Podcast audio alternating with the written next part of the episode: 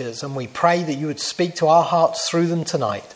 I pray for the power of the Holy Spirit to be able to understand them for each of us, Lord, and his help to be able to explain them clearly for myself. In Jesus' name, Amen.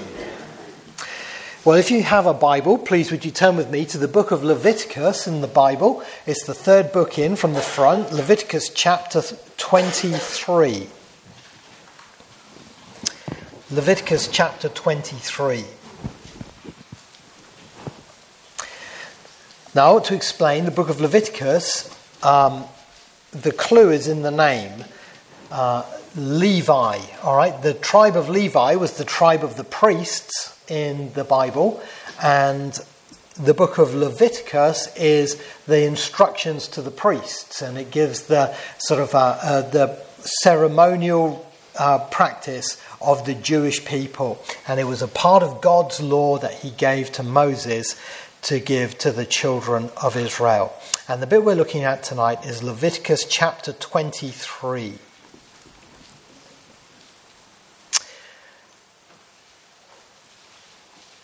Now, it's a long chapter, but I don't want you to worry, okay? Verse 1 And the Lord spoke to Moses, saying, Speak to the children of Israel and say to them, The feasts of the Lord, which you shall proclaim to be holy convocations, these are my feasts. Six days shall work be done, but the seventh day is a Sabbath of solemn rest, a holy convocation. You shall do no work on it. It is the Sabbath of the Lord in all your dwellings. These are the feasts of the Lord, holy convocations which you shall proclaim at their appointed times. And we'll leave it there just for the moment. Now, I wonder whether or not you're a, a, calendar person. I'm a calendar person. Some people these days use their phones more, don't they? And uh, uh, I guess I'm a different generation. But I like a calendar, and I've got calendars everywhere in my house. Um, calendars I love just for the pictures, calendars for uh, recording things that I look at every year as it comes round. I record the weather and things like that. I'm a bit old like that. Uh, but it's, it, it, I love calendars. Um, but even I wouldn't pay for a calendar like this. In fact, I wouldn't buy this particular calendar at all. It's a calendar uh, of the dress costumes of Alice in Wonderland. And in 2011, at an auction in Edinburgh, it was sold for £36,000 what a, what a, to a collector, a private collector who wanted to remain anonymous. And as such, it is the most expensive calendar that has ever been made and sold. Well, I want to share with you tonight not the most expensive, but the most valuable calendar. And it's God's calendar, the calendar that He gave Moses in the law in the Old Testament. And it was a calendar not of day by day, but of events through the year that He wanted the people of Israel to celebrate every year. And it was a calendar of feasts. You know, we have Christmas and we have Easter. Uh, well, the Jewish people had feasts through the whole year. They didn't just have one or two, they actually had seven feasts of the Lord. Now, they had other feasts as well, which were their own making, and these are called the feasts of the Jews. And you read about that actually in John's Gospel. It says in John chapter 5, now there was a feast of the Jews, which is probably either the feast of Esther um, or the feast of Hanukkah, because both of those were appointed and created by men in remembrance of things that God had uh, uh, done for the people of Israel. But this is called the feasts of the Lord. The feasts of the Lord. These are feasts that God appointed. And these feasts were given to the children of Israel to come up through the year in their calendar. Now, they had a, a weekly feast in the Sabbath. They had a, a, every six uh, days, uh, the work came to an end. On the seventh day, they had a Sabbath in verse uh, 3 there. And that was to be a special holy convocation, a special day for the Jewish people to remember and worship. But this wasn't uh, going to be uh, like a, a, weekly thing. This was going to be things that were going to come up throughout the year. And God is saying, just as you have a weekly festival, I want to give you some annual ones as well. And there's seven annual feasts here in this passage of Scripture. And I want us to have a look at these tonight, um, these seven feasts, because these feasts are a beautiful message about our Saviour, the Lord Jesus Christ. You know, in the book of Colossians, uh, and we, we, we, see actually, sorry, I'm, I'm just going from memory here tonight, uh, we have the feasts in two halves. There are the first four feasts, which are in the spring, uh, in, in the time that we're now in, really, around Easter. And then the last three feasts are the autumn feasts. So they're four feasts and three feasts, but they're, they're divided like that throughout the calendar. And there's a four month period in between Pentecost and trumpets in the middle.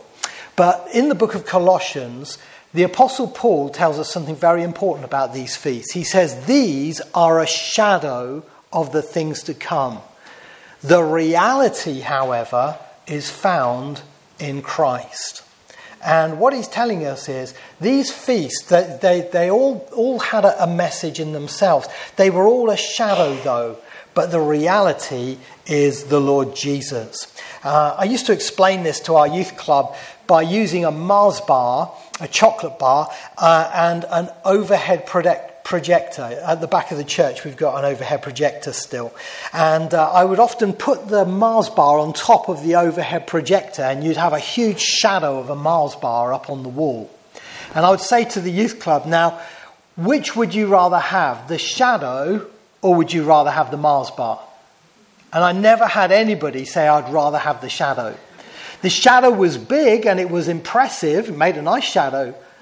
But the Mars bar, that was even better, of course. Well, this is what Paul is saying.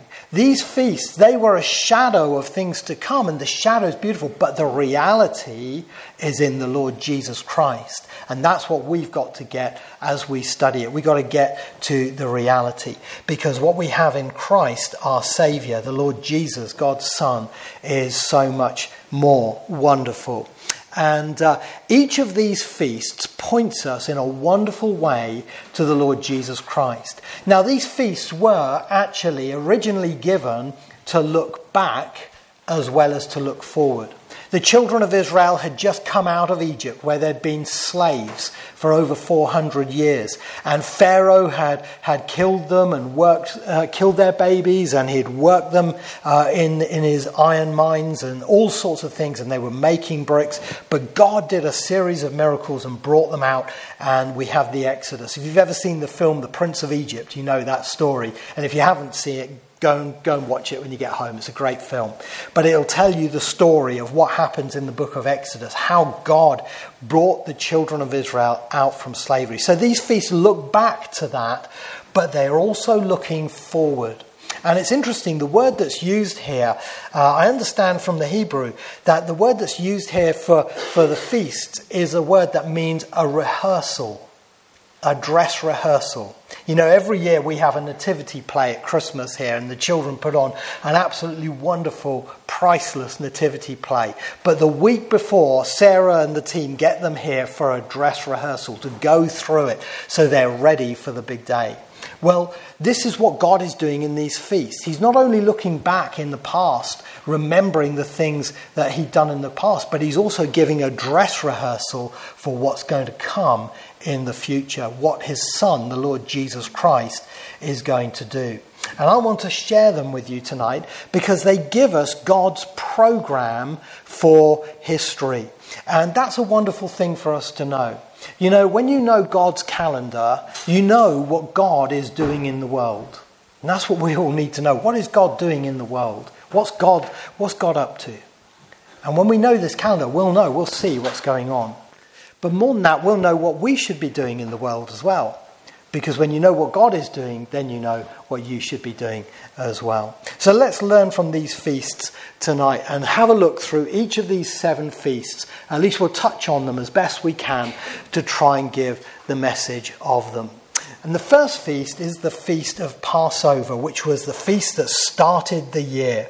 Uh, in verse 5, the Lord said this He said, On the 14th day of the first month at twilight, is the Lord's Passover. Now, Passover, you will remember, was when the children of Israel were in Egypt and they were slaves, and, it, and God sent lots of different plagues on Egypt. And the last plague was the death of the firstborn. And God said he was going to send his angel through the angel of death through Egypt, and he was going to kill all the firstborn sons in every family. Now, I've got a son, and that would have meant that my son Samuel would have died as a, uh, under God's angel coming through. But God said there would be one way they could be saved. That was if they killed a lamb in its place. And the lamb died as a substitute for the people in the house.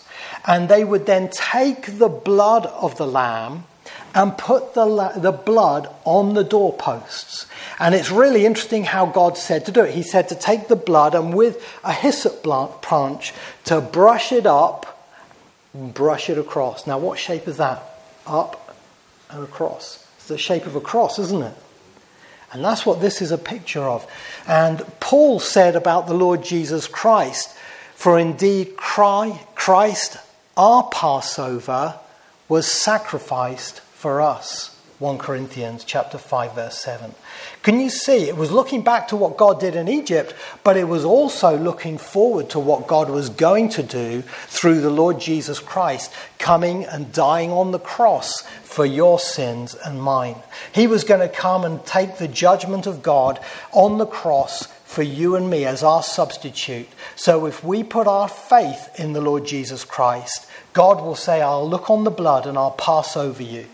I won't judge you. I won't judge you on the day of judgment. You'll be forgiven. You'll be able to go into heaven because Christ, our Passover, was sacrificed for you. And that's why it always begins with the blood.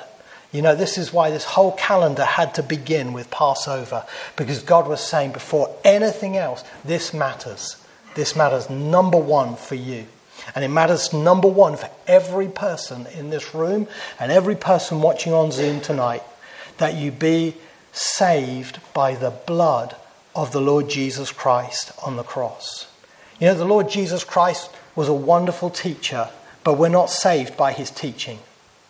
The Lord Jesus Christ was a wonderful example. He lived a sinless life, but we're not saved by his example.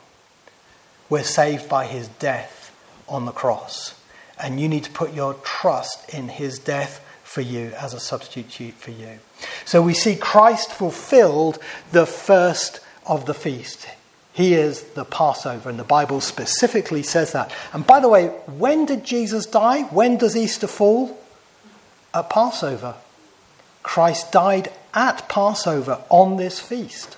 So you see, it was going according to a plan. Let's come to the next feast. The next feast is the Feast of Unleavened Bread. And uh, we read this in verse 6. It says, And on the 15th day of the same month is the feast of unleavened bread to the Lord. Seven days you must eat unleavened bread. On the first day you shall have a holy convocation. You shall do no customary work on it, but you shall offer an offering made by fire to the Lord for seven days. The seventh day shall be a custom, shall be a holy convocation you shall do no customary work on it. So after Passover, the next day is the Feast of Unleavened Bread. And these two feasts go together very much like for us in the West, we have Christmas Day and Boxing Day. They go together. And often we, we couple them together under one heading, don't we? Uh, I might say to somebody, Did you have a good Christmas? And what I mean by that is, not just Christmas Day, but you know, Christmas Day right the way through to New Year. Did you have a good time, uh, a nice time? Well, this is how the Jewish people would talk about it. They would often talk about it either as unleavened bread, the Feast of Unleavened Bread, or the Passover? Did you have a good Passover? And these feasts went together.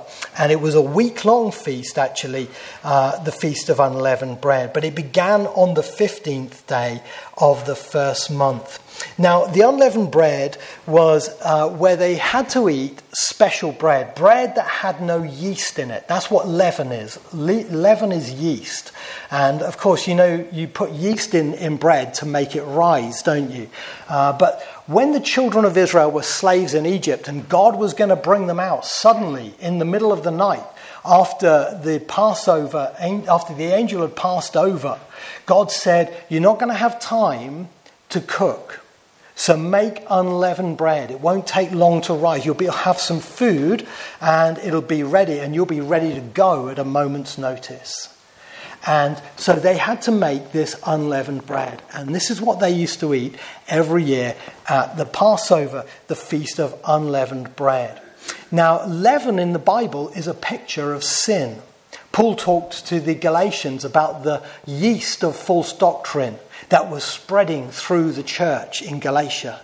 And he said, a little leaven works through the whole batch of dough. Once someone starts spreading around this false teaching, oh, it'll spread on everywhere, Paul's saying. And uh, that was, was a picture of it. In other places, yeast is a picture of sin and bad behavior. But you know what? The Lord Jesus Christ had no false doctrine and he had no sin in him. And he was the sinless Son of God. And he himself was like the unleavened bread. And actually, the bread is a picture of his body. Now, that's a picture of the unleavened bread that you can buy in the shops today. The Jewish people call it matzah. And uh, I think we might even have some in the cupboard here, actually. If you want to have a look uh, after the service, we'll have a look, see if we've got some, and you can handle some. It's a bit like water crackers. Um, but what you'll notice is it's got lines across it because it's cooked on a griddle. It's got stripes across it. And it's got holes all the way through it. It is pierced and it's striped. Does that remind you of anything? The body of the Lord Jesus Christ. The Bible tells us, with his stripes we are healed. And he was pierced for our transgressions when he died on the cross. This is a picture of the body of the Lord Jesus Christ. And you know what? At Passover, one of the things they do is they have three pieces of unleavened bread in a special white pouch on the table. And the middle one, nobody knows why they do it in the Jewish customs, but we Christians know why they do it. On the table, what they do is they take the middle piece of unleavened bread they take it out of the pouch, they wrap it in a napkin, and they go and hide it somewhere to be found later on. Does that sound like the body of the Lord Jesus being taken, wrapped in the linen cloth, and put aside to be found later on? Yeah, it does and we're going to see what happens to that. So it is a picture of the Lord Jesus Christ, uh, but the sinless, the sin aspect of it is something that's very important to grasp. One of the um, things that the Jewish people to do in their customs, uh, since Bible times actually, is they light a lamp. God said here in the instructions in the law of Moses that they would have no yeast in their house, no, and you'll find this in the book of Exodus as well. They'd have no yeast in their house. So what they do is they light a lamp, and today Jewish custom is to use a feather or a brush, and they go through the whole house looking for any yeast. And sometimes mum will accidentally drop a bit on purpose, just so dad and the kids have got a, a bit to find to get rid of out of the house so they can show that they've done it. But this is a way of cleaning out their house of yeast, out of, out of sin uh, as it were, in obedience to the command. Now, in the New Testament, Paul said this in that same passage in 1 Corinthians 5 Therefore, let us keep the feast not with the old leaven or yeast of malice and wickedness, but with the unleavened bread of sincerity and truth. Can you see how this is a picture fulfilled in Christ? And just as Jesus lived a sinless life, when we become Christians, we strive to be like Jesus. Now, we're never going to do it perfectly because he was the Son of God and we're not. But we strive to get rid of sin out of our lives and we strive to get rid of the yeast out of our lives as well. So, unleavened bread is the second feast, which points to the, the body and burial of Jesus, just as the cross pointed, uh, Passover pointed to the cross. The third feast is the feast of first fruits, and this is spoken of in verses uh, 9 through to 14. In verse 9 it says, And the Lord spoke to Moses, saying, Speak to the children of Israel and say to them, When you come into the land which I give to you, and reap its harvest, then you shall bring a sheaf of the first fruits of your harvest to the priest. You shall wave the sheaf before the Lord to be accepted on your behalf.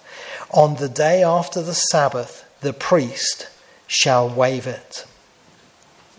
Now, the Feast of First Fruits was a harvest uh, feast, and it was actually in the same period of time as Passover and unleavened bread, because it came on the, the day after the Sabbath.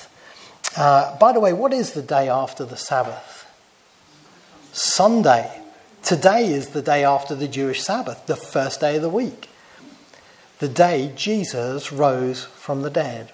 Remember that. Because you see, what the priest does is he goes at, the, at this time out to the field and he takes a, a band uh, of, uh, uh of, of, ribbon and he ties it around a piece of a, a, a load of corn, and it's the first bit of the harvest. Nobody has harvested anything yet, but when it's harvest time, he, he takes it out and he goes out and he puts it around the crop and he then gets his sickle and he cuts it. This is the first cut of the harvest, it's the first fruits. And he then brings it back to the temple. And they actually had um, a special field for them to do this near to the temple so that they could keep within walking distance. And he will bring it back to the temple and he will raise it up like this. He'll do this with it. It's called a wave offering. Now, he won't go down, it'll go up because it's rising.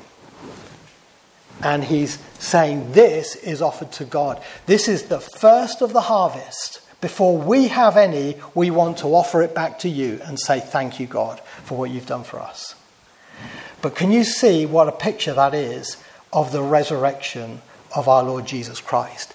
And in the New Testament, the Apostle Paul said this in 1 Corinthians 15, verse 20 But now Christ is risen from the dead and has become the firstfruits of those who have fallen asleep. When Jesus rose from the dead, he was the first of those who were going to rise with a, a, new body, never to die again.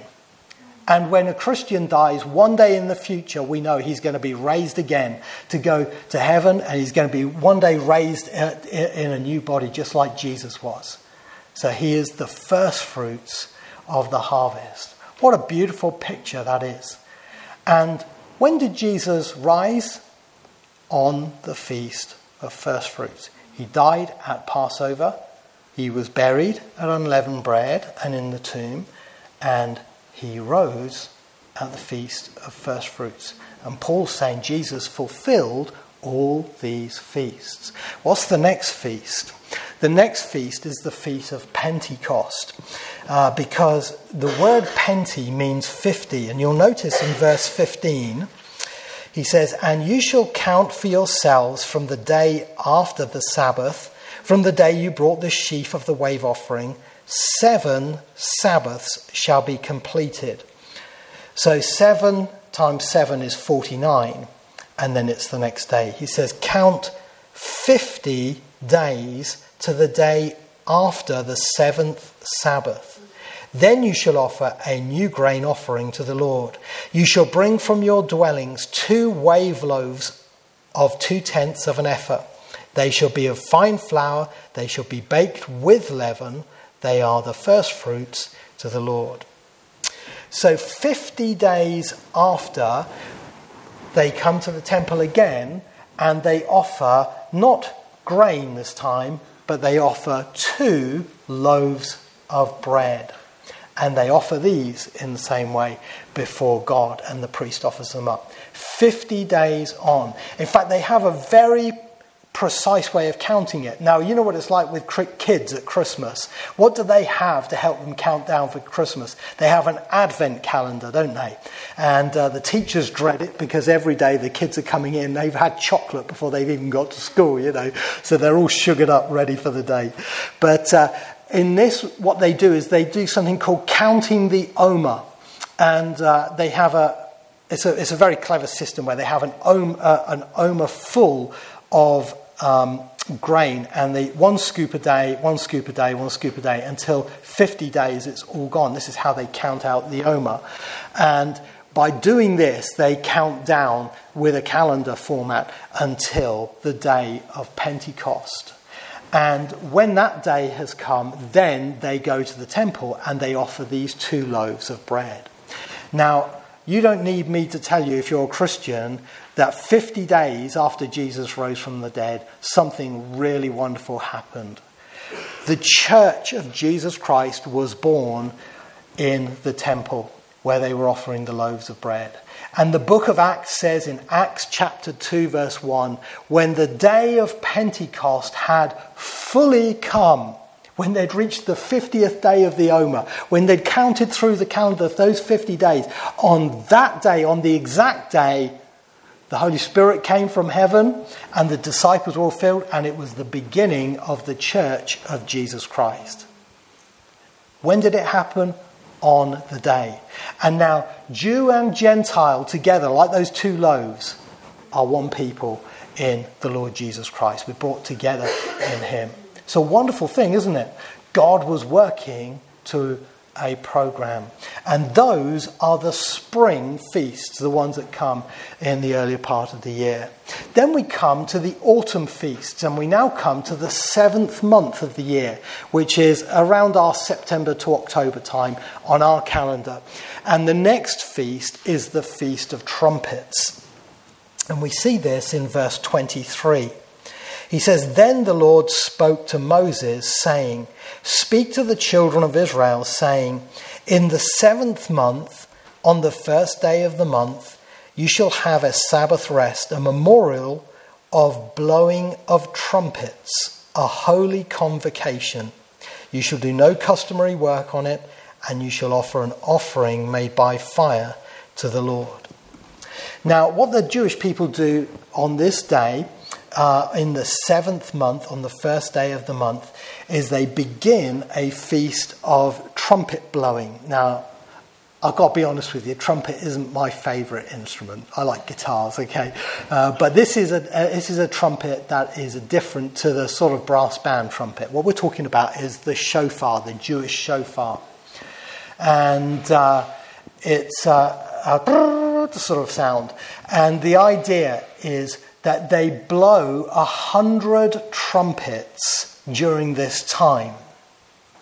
And on the last day of the feast, uh, uh, in this period of time, they blow one called the Tekiah Gedalah, which means the last trump. And it's the longest and loudest trumpet of all.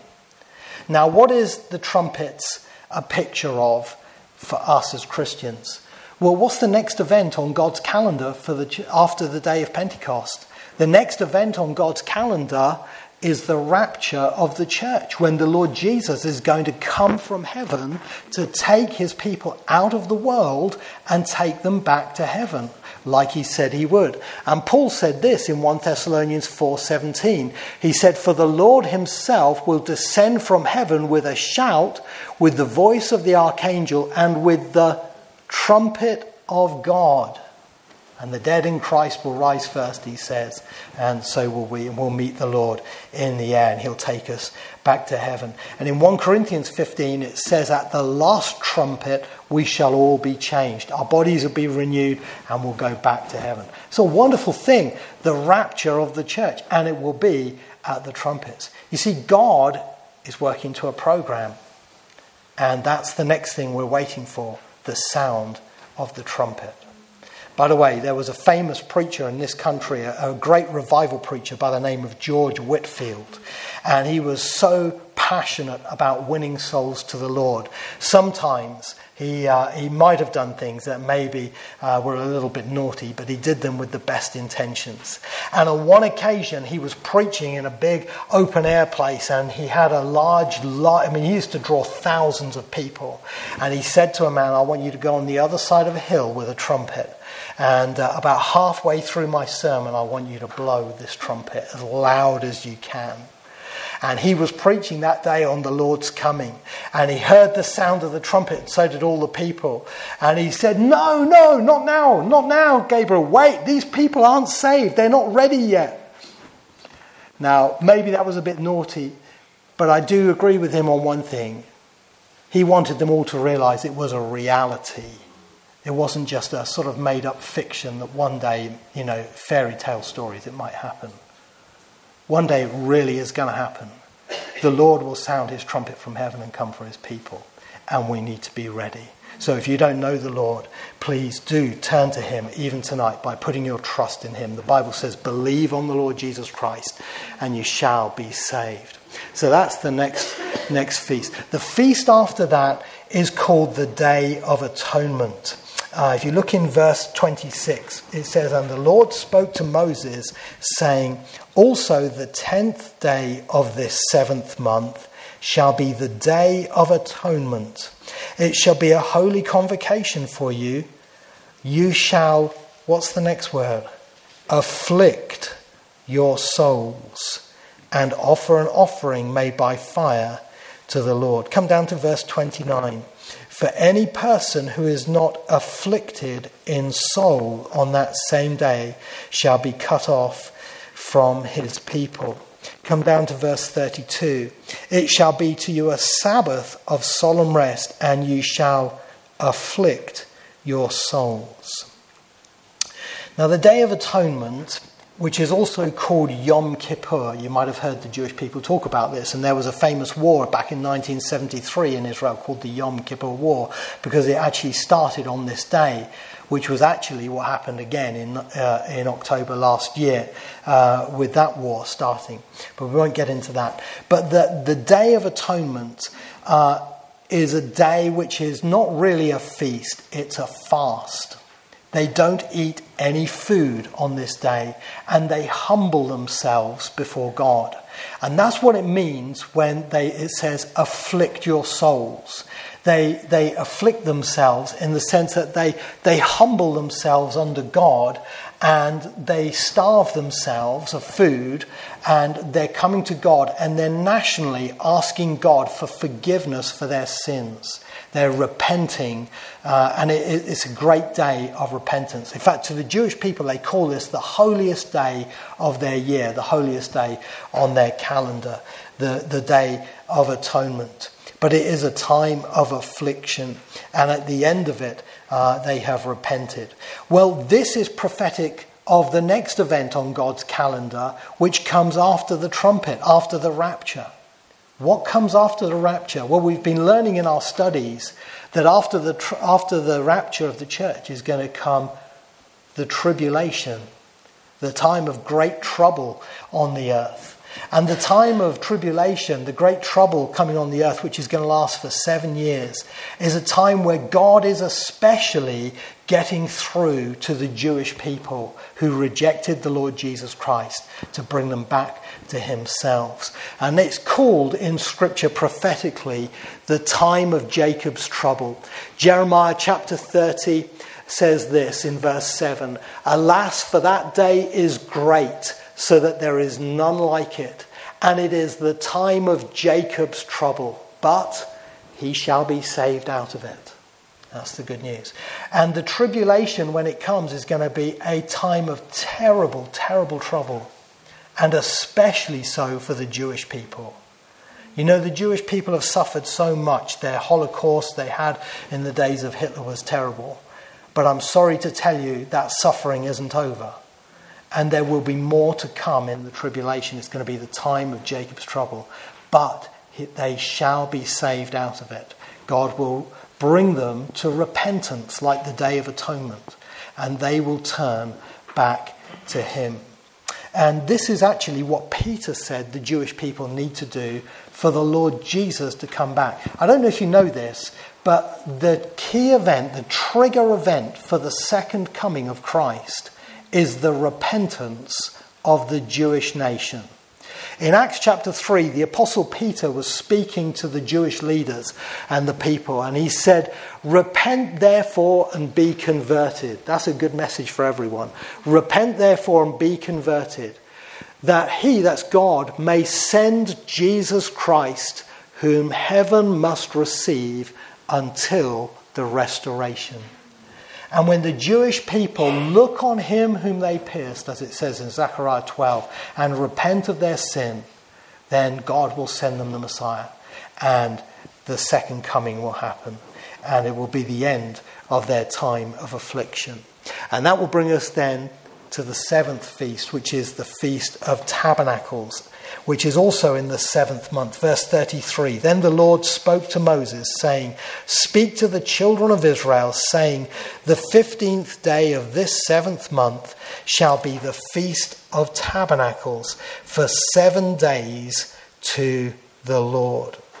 Now, the Feast of Tabernacles was the feast at the end of their calendar, and it was another seven day, another week long feast. It's interesting, it begins with a week long feast with Passover and unleavened bread, and it ends with a week long feast, the Feast of Tabernacles.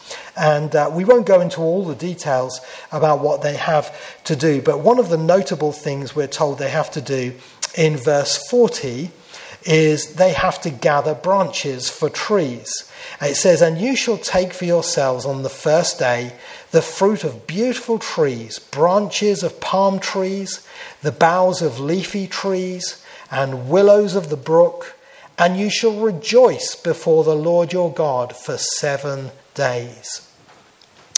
And uh, in verse 42, he says, You shall dwell in booths for seven days. All who are native Israelites shall dwell in booths, that your generations may know that I made the children of Israel dwell in booths when I brought them out of the land of Egypt, for I am the Lord your God. And one of the things the Jewish people do at this feast, which is why it's called the Feast of Tabernacles, is they make these booths, these what they call tabernacles. This is a, a booth, a sukkah, as they call it in Hebrew. Um, and it's basically like a, a, gazebo type thing. But they take all those leafy branches and all those fruitful branches and they lay them across the top. Uh, but they have to lay it in such a way that they can still see the stars through the gaps so that they remember that they came out of Egypt and they didn't have any houses to live in anymore, and they lived in tents and, and little shacks they made as they traveled through the wilderness, and God looked after them. God provided for them and helped them on their journey. And God said, I want you to remember that this is what I did for you, and this is what this feast is. And if you read in Nehemiah chapter 8, when they came back into the land in the days of Nehemiah, this was one of the great things they did. They, they made these booths and they celebrated this feast. But this feast became a picture of the kingdom of God under the Messiah. And it became a symbolic way of, of talking about the kingdom. And this is why. Do you remember when the Lord Jesus went up the Mount of Transfiguration in Matthew 17 and he was transformed, transfigured before their eyes? And Peter, James, and John were there with him on the mountain. And they saw Moses and Elijah with him. And they said, Lord, it's good for us to be here. And he said, Let us make three shelters, says the NIV, booths, three tabernacles, one for you, one for Moses, one for Elijah. Now, why was he saying that? Because he saw the Lord Jesus in all his glory. And he thought, This is it, the kingdom has come. And he said about the booths because the Jewish people associate it with the kingdom. Well, the kingdom hadn't come, but they had a little taste of it. Peter got that message later on. But this is what it came to symbolize. It comes to symbolize the kingdom. And how interesting that when we get to the other end of the Bible in the book of Revelation and we read about the reign of the Lord Jesus Christ on the earth, and Zechariah tells us we'll celebrate the Feast of Tabernacles and then that after the thousand years we'll go into the new creation. And what does it say? And I heard a loud voice from heaven saying, Behold, the tabernacle of God is with men. And we're going to live with God in his tabernacle, in his booth. That's what it means we're going to have our dwelling with God. So it's a wonderful thing. And that's what this last feast symbolizes the kingdom on into eternity.